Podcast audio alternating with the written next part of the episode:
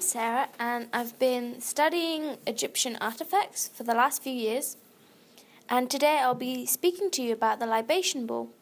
So, here we have the libation bowl, which was used by priests to offer liquid offerings to the gods in about and around 900 to 700 BC. The liquid that was used was the, was the bath water of a young female virgin.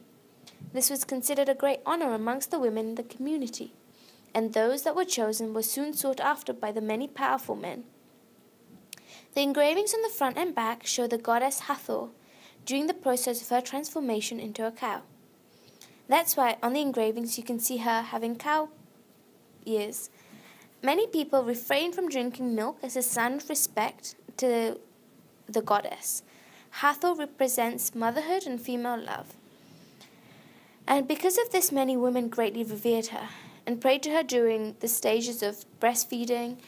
Hathor was Egypt's most universal goddess, and the bowl stood at the center of the temple. Thank you.